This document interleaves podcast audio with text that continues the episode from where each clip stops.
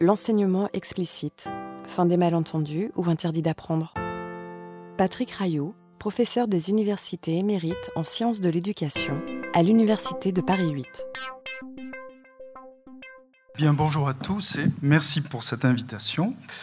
Voilà, vous voyez le titre de la, de, la communication, euh, l'enseignement explicite, fin des malentendus ou interdit d'apprendre, puisque euh, il me semble qu'autour de cette question de l'explicitation, euh, euh, qui paraît une thématique tout à fait, tout à fait convaincante a priori, et, pour beaucoup de raisons. Néanmoins, il y a quand même certaines complexités qui font que, d'un certain côté, on peut penser, estimer et, espérer que l'explicitation permet de lever des malentendus d'apprentissage.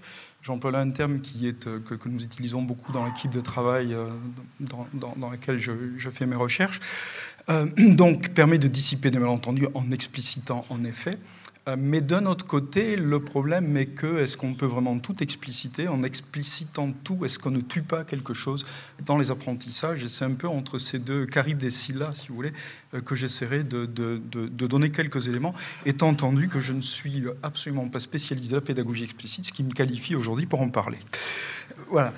le plan que je suis supposé suivre, c'est pourquoi aujourd'hui euh, à tel point que ça apparaît dans le référentiel, éprouve-t-on le besoin d'expliciter?